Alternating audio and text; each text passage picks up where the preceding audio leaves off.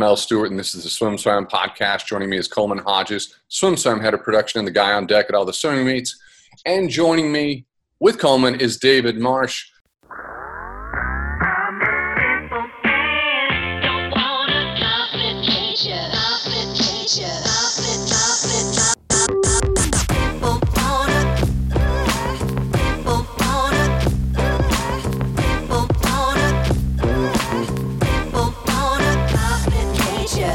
founder and, and head coach of Team Elite since 2007, arguably the greatest year round club team on earth, professional team and club team on earth.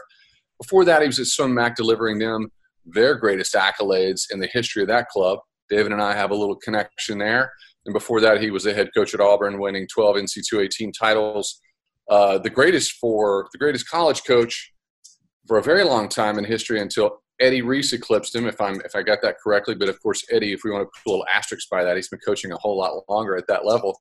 And of course, he's 2016 Olympic head coach, 2012 assistant head coach, 2000 assistant coach. 96, uh, 96 and 2000, yes. 96 and 2000. You've coached 49 Olympians. Is, is that correct? I think it's more now. I don't, I don't actually keep up with the Wikipedia stuff, so I don't know how to change it in Wikipedia. So I, it, it's, it's, I, it's it's, it's one. I can tell you this, Mel. It's one at a time. it's 149. Yeah. Thing. I'm gonna. We're just gonna put it out there. I'm gonna say once. One, you know, there's the, in my opinion, you really only coached one Olympian, and his name was Mel Stewart. Boom. yeah, that was that, that, was a great way to start, Mel. When that you you were actually my uh, you you are who I practiced on at a ripe a, a ripe old coaching age of 30, and to think now I'm 61 been a few years, and uh, but it's it's uh, it's always been a great ride with you, and uh, so proud of you and what you're doing, and thank you during this time going back to podcasting because you're so good at it, and I love hearing your interviews. Bob Bob's interview was fantastic, and and uh, you have a way of asking questions that gets things out of people that uh, sometimes other people can't get that. And, well, you're good uh, too, but Mel's Mel's the man. We're gonna okay we're gonna we're gonna we're gonna use that lens and we're gonna uh, this is what we're doing today guys. If you're listening in and you're a swim parent or you're, you're a young coach we're really hoping you get something out of this. Um, david has a lot of talents. Uh, his, his understanding in his swimming uh, he has deep knowledge but we're to focus on something very uh, very narrow and i think a lot can come out of it but i call david the magic man and uh, he's the magic man for one specific thing and i think it does also shed a light on everything that we love about swimming but he has this unique talent of, of meeting people and uh, coaching them for a short period of time or coaching them at towards the end of their careers making some tweaks to them mentally and to their strokes and all different it's it, this is it, it, it's high level coaching and uh, they, he, he really transforms their life puts them on the olympic podium and uh, I've always been fascinated by it and, and humbled to see him achieve this over the years. So I'm going to go back to the beginning, and we're just going to we're going to hit it hard. So this is what we're focused on. Uh, my experience, I was your first guy. I'm, maybe not the first guy. You can correct me here, but in, you know, in my history, first dude for the first David Olympic Marsh medalist, man. yes, to come through. So, yeah. Uh, I showed up on deck. I was with you. I think I was with you eight weeks, and this was um, and uh, it was it was a summer. My father convinced me to do it. He was really worried. I was ranked number one in the world in the 200 butterfly, but I hadn't I, that I wasn't I wasn't getting over the hump. And I show up on deck, and after the first week swimming for you at Las Vegas Gold, I decided that I hated you. Um, did you know that I that I decided that I hated you, and then I was like, I made a very bad decision in that first week. Well, I, I it, a lot of times it starts off like that. Is that because the Heineken and the ice cream thing? I, okay, uh, some backstory. My diet, that's another thing. My diet was terrible. I had, a, I had an awful diet. I'd, I'd eat a pint of Haagen-Dazs and I'd, and I'd have a few Heinekens for dinner. You know, I just I ate a lot of empty calories. But uh, so I'll, I'll, I'll jump us in here. So I show up on deck, number one in the world, and you tell me that you're going to change my stroke. And I'm like, why would I change my stroke? It's gotten me this far. Uh, I thought I was going to come in and get some some great training and that was going to be the improvement. And you were going to come in and be the architect of the new Mel Stewart butterfly, and um, and that really that shook shook me to my core. That made me very very insecure, and uh, yeah. Did you know that before I showed up on deck? No, I actually interesting hearing you say that now that, that you're you're uh, emotional about that because you were actually quite respectful in listening and being curious. Uh, I think you were always into any way you could get better, so you were totally paying attention. And what I saw on your stroke now, Frankie Bell had set you up beautifully with that sigh breathing and the rhythm of your butterfly. But uh, to me, the butterfly had started to started to flatten off a little bit more, and and I and I thought you had you, you had that natural movement in the water, which we wanted to keep. At the same time, I wanted a little more extension at every cycle, and I was trying to pick up a little more distance per stroke and to keep the same uh, stroke rate. Uh, and and honestly, I was also 30 years old, and uh, I knew everything at 30 years old, so I, I was uh, arrogant enough to think that I could do that, and some, you know, and and it, it, sort of, you know, sort of helped out a little bit. I, I, I, like young, arrogant coaches. I think I think we do. I think we make our greatest discoveries when we're young. Um, so I'll, I'll try to I'll try to paint a more dramatic picture here. This this is you know you don't know what someone's internal landscape is, but for me it was um, you you were very precise. You said because uh, I did say you know I'm number one in the world, and and this I, there was pushback. It might have been polite because I was raised by a great father, but it was uh, it, it, was angry and made me insecure. If you're insecure, you get angry, and um, and what it really boiled down to was, uh, God, what, how, how do I say this? It was um, you said to me, "You're not going to get an American record. You're not going to get a piece of history. You're not going to get an American record or a world record, and and your Olympic gold medal is not secure unless you make unless you unless you make some changes." and that really just hit me in my chest. And here's the problem. I knew it was true. And and it and it felt like a, it felt like i got hit by two by four. And i had i had to get over that. And i had to get over it quickly because we didn't have a lot of time. Right. So um, you might not remember that also, but i do. Well i think also one of the things at that time was there was a dominant person in your event that uh, looked like he was moving toward being unbeatable even though you were number one in the world you were sort of hanging on at number one and gross was coming, man. And so for you to, it's always the case when the, moment you start to get complacent or even looking back at holding your position is the moment you start getting past. And, and so if you're not progressing, you're not, uh, you, you're, you're going to get past eventually. So in every, whatever position you're in, you have to look at, uh, you know, the complacency is the biggest enemy. And, and I think just by changing coaches, you, uh, uh to some degree, you challenged yourself with that. And i think that made a, a big difference. And and then uh, you know it was, it was a lot of fun sort of watching you know having you do you know doing challenging sets with you and, and some other things that we can talk about as we go through this. Well let's let's get into the nitty gritty of it. And let's use that as a, as a jumping off point so that we can go to other athletes so for me it was a um, it, what you told me was counterintuitive. I, I was doing a full long loping stroke and i was emulating michael gross who was six nine. And so uh, my hands were entering the water almost touching out front. Yeah. and you spread my hands to shoulder width uh, or slightly more and based on comfort. So i was taking more strokes per lap and i and i was in, and that was counterintuitive it didn't make sense but you you explained it to me as look you're slowing down you have a you have a hic you have a hiccup in your stroke you're slowing down you're losing your inertia it's taking you twice as much energy by actually adding more rotation, you know, more stroke cycles per 50, your last 50 is going to be stronger. And and you were correct. I, I, I, sensed it, felt it. With, with within 10 days, I was feeling it, and my brain was rewiring. So that was that was the Marsh magic in my world, just a piece of it. Um, do you have this history with other athletes? And uh, you know, who was next on your list? What was the what was the change? Who was the next athlete where, where you stepped in and said, this is what I'm going to do for you? Yeah, I would say the you know before after after I coached you and the the, the Las Vegas Gold uh, sort of pro group back then, it was sort of its first effort to be sort of a pro group. Bart Pippenger and Tyler Mayfield, and we had a nice group out there, but nothing like what you know has has happened lately. But then I went to Auburn, and so I really shifted in many ways the the the, the sort of the mindset I had, and and the reason I bring this up now because it really made it, it, one of the reasons later on that I left Auburn when I did is because I felt like I wasn't doing as good a job with world class swimmers because I was really running this this monster of a ship at Auburn trying to maintain championships and I wasn't narrowing in on some of the individuals that were the best in the program as well as I could have. We won some lots of medals as as, a, as the Auburn coach, but I always felt like, man, I, I should have we should have taken more time on this, this, or this. And so that that that plays into this. So during my window of time at Auburn, I really shifted when I went to Auburn into my passion of raising Auburn from you know our, our men's team didn't have any NCAA qualifiers the year before I took the job to try to become competitive.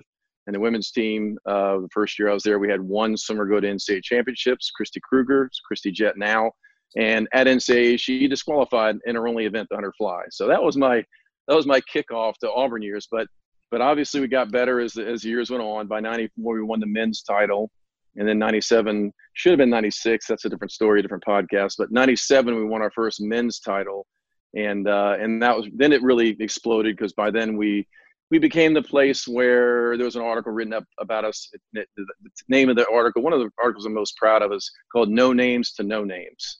and uh, NO names to KNOW names. And that was really what we did at Auburn. And so, to some degree, what we were doing with the Dynamo Swim Club when I was coaching there, and then Las Vegas Gold was helping people and I think helping systems. You know, when you got assistant coaches like, you know, Rick Gunther and Bob Bowman on your staff at uh, at, at uh, Las Vegas Gold, I you know pretty good chance you can be successful with those kind of people.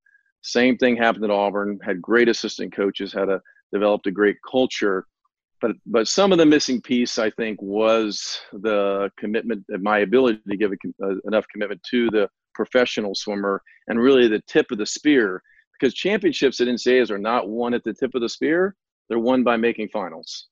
Get lots of top eights, you can win the meet. That was the formula we used, and we didn't spend a lot of time. If we didn't have a ton of winners at NCAAs, we would be focusing on finals, finals, finals. And uh, so, the, so in 2007, when Mark Schubert and Jeff Gackel, and uh, actually Frank Reich, who's now the head coach of the uh, Baltimore Colts, they approached me, and uh, not Baltimore, I'm sorry, Indianapolis Colts. Excuse me, Indianapolis. Uh, when they when they approached me about, hey, we have an idea of bringing you over to Charlotte. Uh, it was it was it was very interesting and tempting, and then when it played out with Mark's vision, it, it just sounded like the right thing to do, and it was at a good time. I was on my fifth athletic director at that point, and things changed every time I had a new athletic director, and uh, yeah, it was it was just it was something to do. So, and I do think that you know, the, you're also a creative person. It's uh, anybody who knows you knows that you, you're uh, yeah. you're you're you, you live in the flow. You uh, you like to engage and you like to be creative, and you're uh, and and not all coaches are that way, uh, but you have that gear, and I think that you needed a challenge and you needed to build something and uh, that was that was. I mean, we talked before this all happened, and yeah. uh, you know, one of our closest friends, Jeff Gackel, who is is one of the greatest supporters of swimming, absolutely, and USA Club history. He, I can't express to you how excited he was, and he was excited for that reason. He's like, "Marsh is creative. We're going to do interesting things here. Anything's possible." Yeah, it was a, and another part of that was that not only the pros, but I got a chance to work with the develop age group programming and and I had always been a uh, somehow I was printed by watching Paul Bergen's program at Nashville Aquatic Club, and when I saw and they had a team where almost all their swimmers looked like they swam the same way. They had a model of Tracy Caulkins, but they all sort of swam the way of Tracy Caulkins, and I was like, that's what I want to develop at at SwimMac. And at that point, we were Mecklenburg Aquatic Club, as you remember.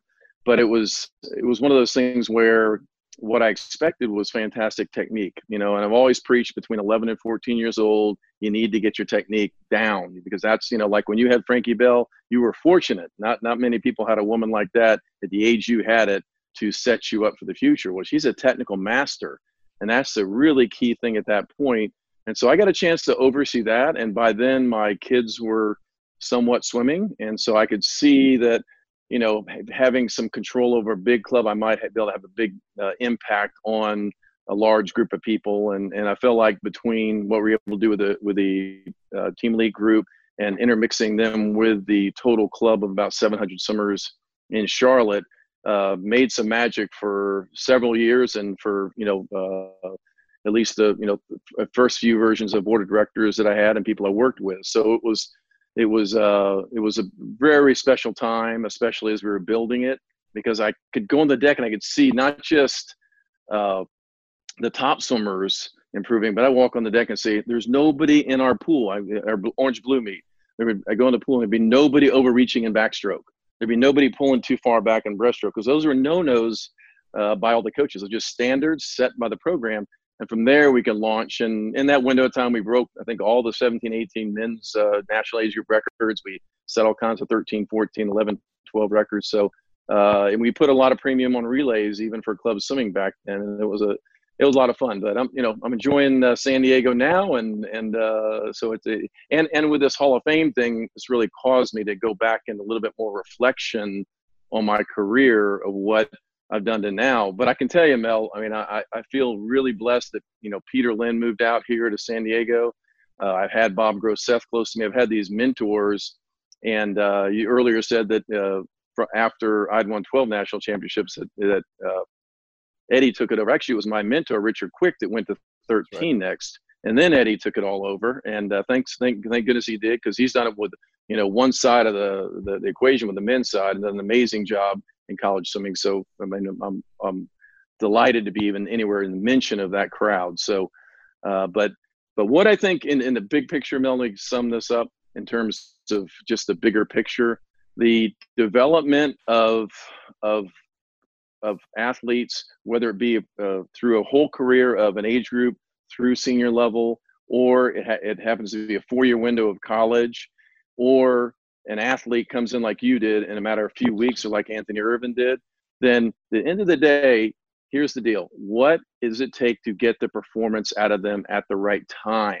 Because I think a lot of people can get performance out of themselves, but maybe it's not the right time. It won't be at that special moment of the Olympic Games or Olympic trials or NCAA finals. It may happen sometime at a conference meet or it's some qualifying meet. It's, that's not what you're preparing for. You're preparing them for a, a, a, at the moment the predetermined moment in our sport where we get we have to perform. And that's a very different thing than just you know how fast is your best time? No it's performance at the moment. Tell us a story. Good let's, let's let's make it real. Let's go with someone that everyone knows and loves cullen jones.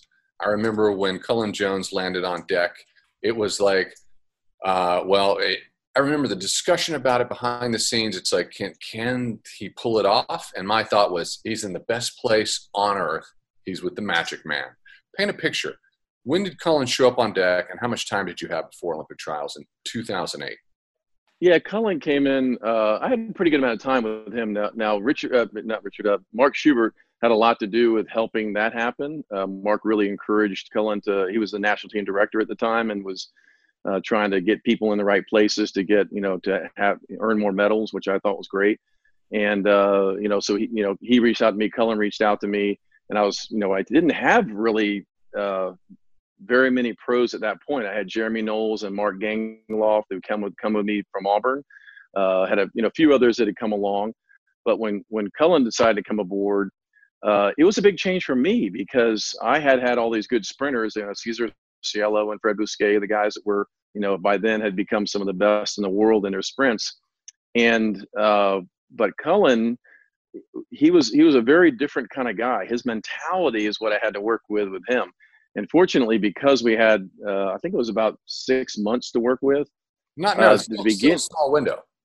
Yeah, no, I had to, at the beginning. I just had to get to know what he was doing because I really didn't feel like his sprint stroke was as powerful as he had the potential to be.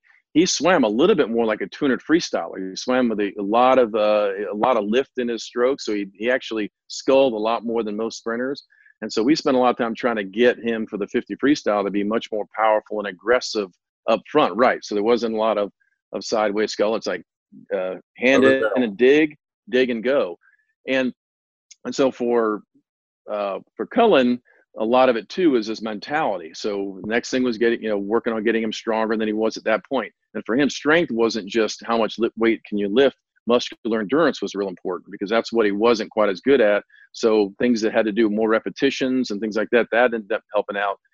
And then the biggest thing was really when to, you know, press the gas because Cullen was very unique in that I found after coaching him for a long time that what I needed with Cullen is just keep him swimming because he was also doing all kinds of public appearances. He's a he's one of the best speakers we have in our sport. He's a role model to so many people, and he should be a role model because he's an amazing human being. And he, uh, uh, uh, but what I had a hard time doing is getting him to really dig in and training. I mean, it wasn't his. He didn't really like to train. He loved to race, didn't like to train so much. So really, really had uh, you know when I was my best thing I realized with Cullen is after and it's only after a couple seasons, but I did realize after that was that Cullen about eight to ten weeks out of big meets, he'd get really serious. He'd lock in. And then before that, uh, maybe not so much. You know, it'd be, it'd be, he'd take care of business here and there. He'd have a speech here. He'd have a thing there. He'd have a girlfriend there. He'd have, you know, he'd have things. But about eight, eight to ten weeks out, he would lock in, and I got. He just it'd be like one day he'd come in and like he didn't he wouldn't say anything. I just see in his eyes. It's all right. He'd be there on time. He'd be there early. He'd be like, okay, time to get ready. So it's like a boxer going into a training camp and saying, all right, now it's time to go. And he just had this sense of when he needed to get start getting ready for the big meets. And that's so he taught me that uh, in in that kind of way. But but yeah, for sure with Cullen, it was it was several things that we adjusted. It wasn't one thing. It wasn't a stroke. It was it was it was several things. Okay, so you got him eight weeks out, but going into 2008, we had an unusual situation. 2004 was a step up at Olympic trials, and and uh, when we were in Southern California. But we're going to Omaha. The pressure was on. So you have this guy who's frankly raw and green that you've been molding for six months, and he's stepping on deck in Omaha, and that the, the, that is a pressure cooker environment. Mm-hmm. How yep. did you manage his head, uh, especially a sprinter? um, in that environment because that was the first one and it was the first uh, it, it, was very intense because it was overwhelming. The venue with 15000 seats yeah and, yeah. Yeah. So how did you manage that? Well fortunately uh, cullen is a bright lights guy. So when the bright lights are on you would get the best out of him. And knowing that it was more like pacing him. So what we did for example was we brought him in only three days before the race so we didn't bring him in four or five days like a lot of people did three days before the race because I didn't want him too amped up too early because I knew he would be. And he's ready to go when he gets there. And fortunately, he makes the relay in the 100 freestyle, which really takes care of the 50. Then the sort of the pressure is off a lot more. But I was most worried about the 50 being toward the end of the program. And if he didn't make the 100, the 50 would have been really tough because it had been there all the whole week. He'd have been, you know, he's, he's emotional when he races. He's emotional for his his teammates, and he's, you know, part of Team USA by then. So he's you know everybody's loving on their different their different teammates and they're heartbroken when they don't make it and thrilled when they do and that's a that's not just a roller coaster for the athletes that are at the at the trials themselves it's for their teammates their usa national team teammates and people they they went to college with the people they cared about their whole life so cullen's the real magic with him was just to try to keep him calm so we'd bring him to the pool in the middle of the day when it wasn't so much seeing all the different swimmers that would, want to come say hi to him so let's try to bring him in kind of on the down low. So that's really the the biggest adjustment that we did for him. And then the other thing was just uh, it all every time at Olympic trials, I find I find myself uh, talking to the athletes about training them for the first 35, and if they can learn how to use the free easy speed the first 35 of races or in the case of the 200 the first 75 and i saw davis on your interview he talked about not knowing how to use that speed and really didn't have enough time with him to some degree but if he could have floated the verse 75, he'd have been just as fast and then would have had a lot more energy for the end. But, you know, it's hard to duplicate. Well, you can't duplicate the Olympic trial setting as far as uh, uh the, the venue creating the energy for the beginning of the race and the athlete not having to give any effort. Let's, let's, let's take a pause there because here you, you got you've got to you've got to mention that Davis uh, Davis Tarwater there was there was the same Davis was not the same swimmer after he had, had been training with you. And this guy came into the event, into, into trials, and I was, my jaw was slack because he was swimming so many events, finaling and everything. And his speed was extraordinary. And this guy was, you know, he swam mile, the mile as an age grouper and the 400 IM. And he was, and he was, you know, was a 200 flyer. He came from the top end down. And suddenly he had this extraordinary speed. And, and it was, he, he, he was surprised by it. Um, yeah. How did you change someone like that? I was so, I'd known that kid since he was eight years old. I was jealous of this little kid. He, he's always been a kid in my head, of, of all the speed that you had created for him. How did you do that? Well, really, it's it's what we've done, you know, at, at Auburn. Really, from really from Auburn forward, uh, which are two big tenets. One is recovery. Recovery is a really critical part of high, high level preparation and the better you can recover as a professional, the better you're going to be able to attack the next session or the next week session or this cycle of uh, the cycle of training. The second thing is you always want to be fast. So we do speed work in in when in my program, uh, like raw speed work. I'm talking about blast 25s, 15s. Uh, I don't, Mel. I don't think you were. That was in my philosophy when you were there. I'm sorry. You probably been a hell of a hundred flyer also. Right, let's but, take a pause. Right. Let me take a pause right there. Every time that day, every time that I have shown up on deck in in you know in the modern era, every time Coleman's shown on shown up on deck to do a practice in pancakes, the joke is, did they go? Did he is? He's, Coleman was like, no. Did they go more than a 25? And I'm like, no. I never saw anybody go more than an all-out 12 and a half. Yeah, uh, yeah. No, we didn't. I did not experience that. No, you didn't. But I, but from the Auburn forward, and really that was had a lot to do with Mike Bottom. I partnered with him right away. Dave Bottom, Mike Bottom were two of my assistants, and we really went after speed because we knew that would help us with NCAA points. And really, what we've done is we carried that over to all the summers we were going. Now, there was a window of time we had, you know, Hayley Peirsol and Adrian Bender on the team. They weren't going to get speed, so they didn't do speed. So Ralph Crocker, God rest his soul, he uh, uh, he he would take the distance guys, and but pretty much everybody else I've ever coached does speed work at least twice a week. And here's the thing about Davis, though. When Davis started doing speed work with the sprinters, you know, and Davis pushes everybody. So he'd be calling out, you know, the sprinters, and he said, like, oh, don't, don't let this middle distance swimmer beat you. And honestly, he would win a lot of races in the power sprint days. So, you know, Cullen and Bernelli and those guys, they were not happy to have uh, Davis kind of blow in on sprint days and beat him. And so he raised the whole climate of that. So I'd say the recovery and the, the underpinning of speed, uh, staying fast all season is a big part of where he found sort of new speed. And honestly, he was he was uh, he was focused more on the 100 and 200. And he told you about that 100 freestyle I did in Knoxville, you know, unshaved. Uh, I think it was the fourth fastest time. It, you know, I, I wish he would have been considered for the 400 freestyle relay because he'd have probably made the, the night relay. Uh, but but he, it, it, you know, in that window of time, we felt like the tuner fly was a little bit better event for him. So what, he what, put a slight priority on that. He shared it in the podcast. What do you go? 48 what? He went 48 7. And at that point, that would have made the team. Yeah. In training and, camp. And, yeah, in training camp with, you know, I think he told you it was at the end of a long day where he signed autographs because he was the star in Knoxville where we were in the training camp. And, uh, but at the, at the end of the day, Davis, you know, he call he calls his gold medal precious. Uh, at least he did back then. And he said, uh, you know, th- this is this was a, a, a, he was able to go through the the steps and finally i mean the dramatically make that olympic team by you know by michael phelps stepping away from the 200 freestyle and him yeah. stepping in and then he del- delivered at the olympics he split a 145 at the olympics and you know again arguably should have been on the night relay but it, you know after coaches discussed it uh, there was a vote and and uh, that didn't go that way but uh, here you go let me let me let me stop you there so what's fascinating about him and, and the reason why i was jealous of davis tarwater making me bitter was because he was this guy who was always coming home in the back half. He would eat your lunch on the last 50, and you transformed him to that guy who was having to hold back because he had so much easy speed. And that's something that everyone wants to have.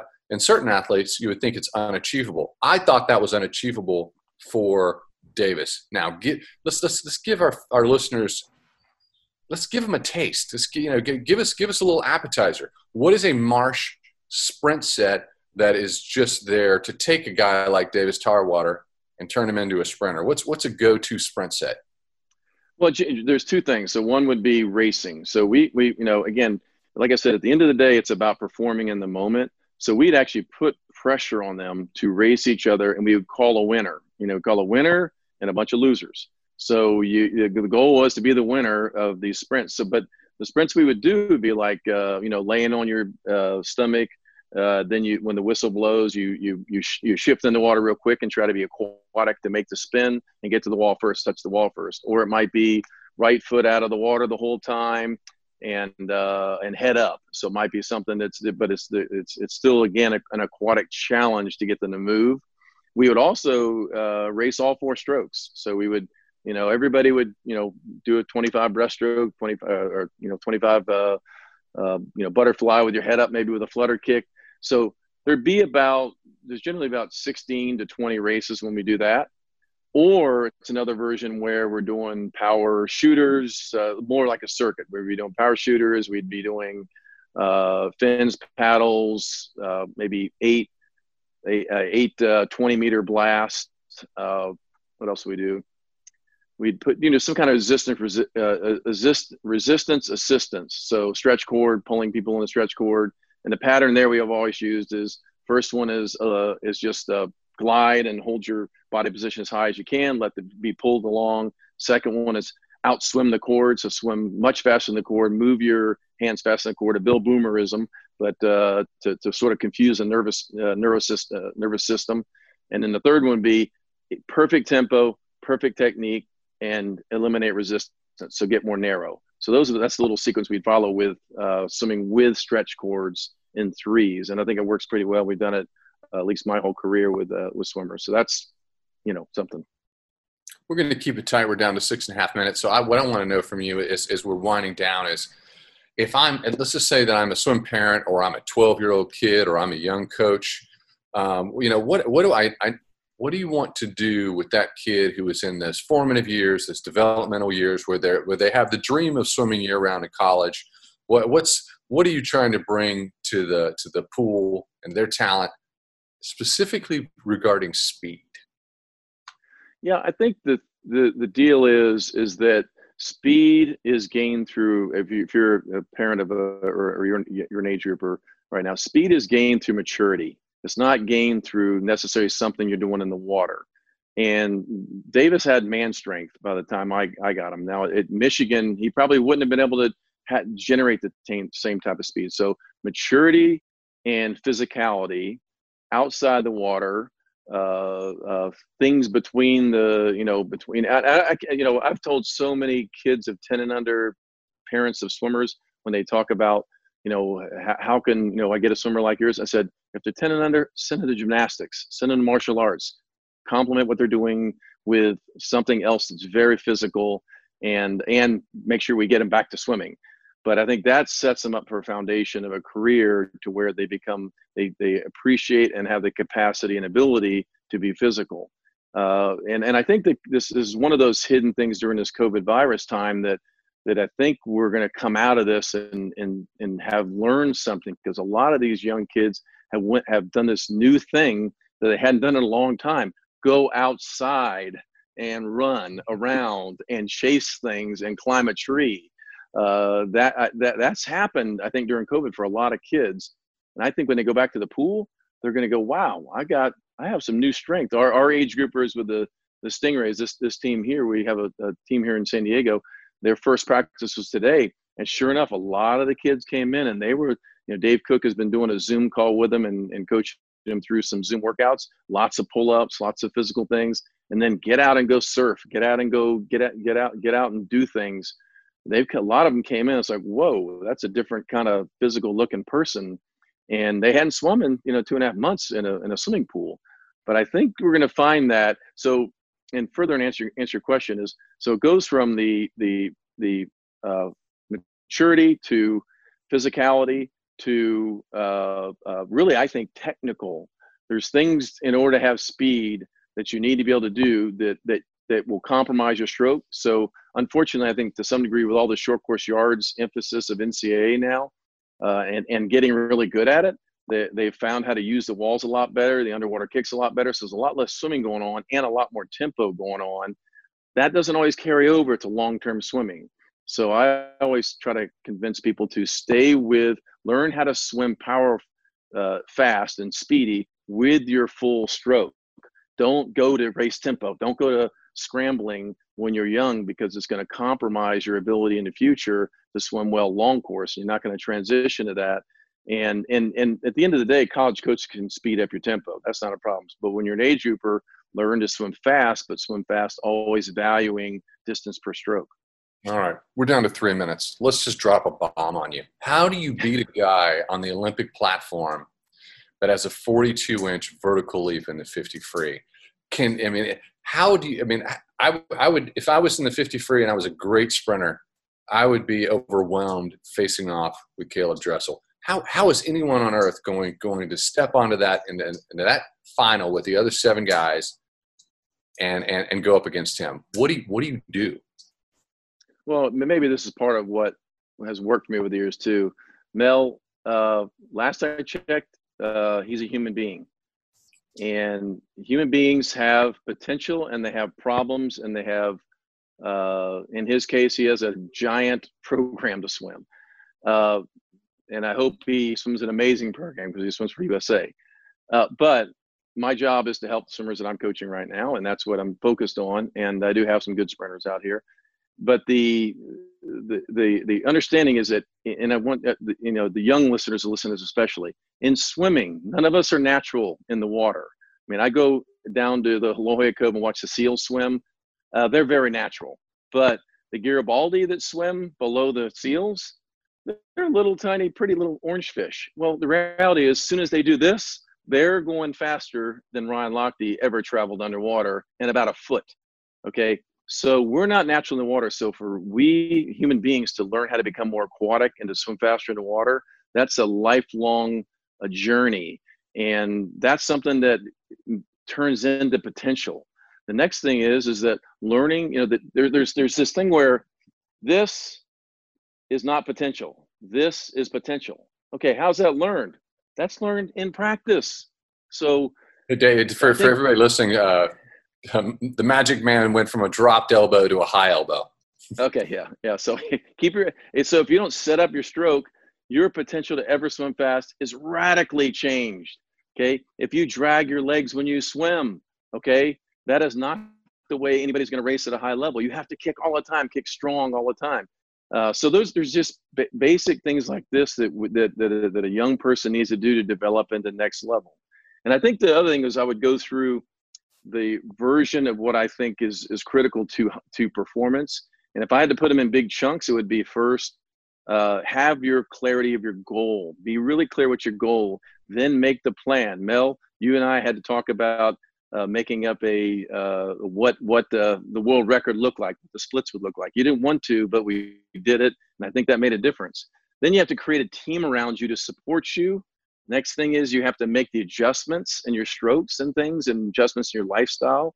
Prepare. That's the hard work. That's the snotty stuff you got to do. And then finally, perform. Prepare yourself to perform. So maybe one day you have a John Hargis or Pat Calhoun that come out of the complete blue and qualify for the uh, the Olympic Games. And and uh, so it's been a pleasure visiting with you here, Mel. We'll end it there. Thanks. You're going to be back. Yeah, man. I'm, I'm any anytime you need me, and we're uh, we're back in the water. I'm actually at the house here right now. We're we have our weight room, remote weight room set up over here at our at the house here. So the uh, and uh, Lissa were just working out here behind me, so they were a little distracting to me while I was working at while I was doing the podcast. But uh, you keep doing this stuff, uh, Mel, because it's nice to see, hear hear you and Coleman keep putting out good content for us to keep learning, getting get, getting better, because that's what it's all about. Hey, do you love SwimSwam as much as I do? Do you want hours of endless practice footage, race video, and a guide to the best pancakeries in the country? Then subscribe to our YouTube channel below. And follow us on social media at SwimSwam News on Twitter and Instagram. If we get a million followers, I might just eat a million pancakes. Only one way to find out.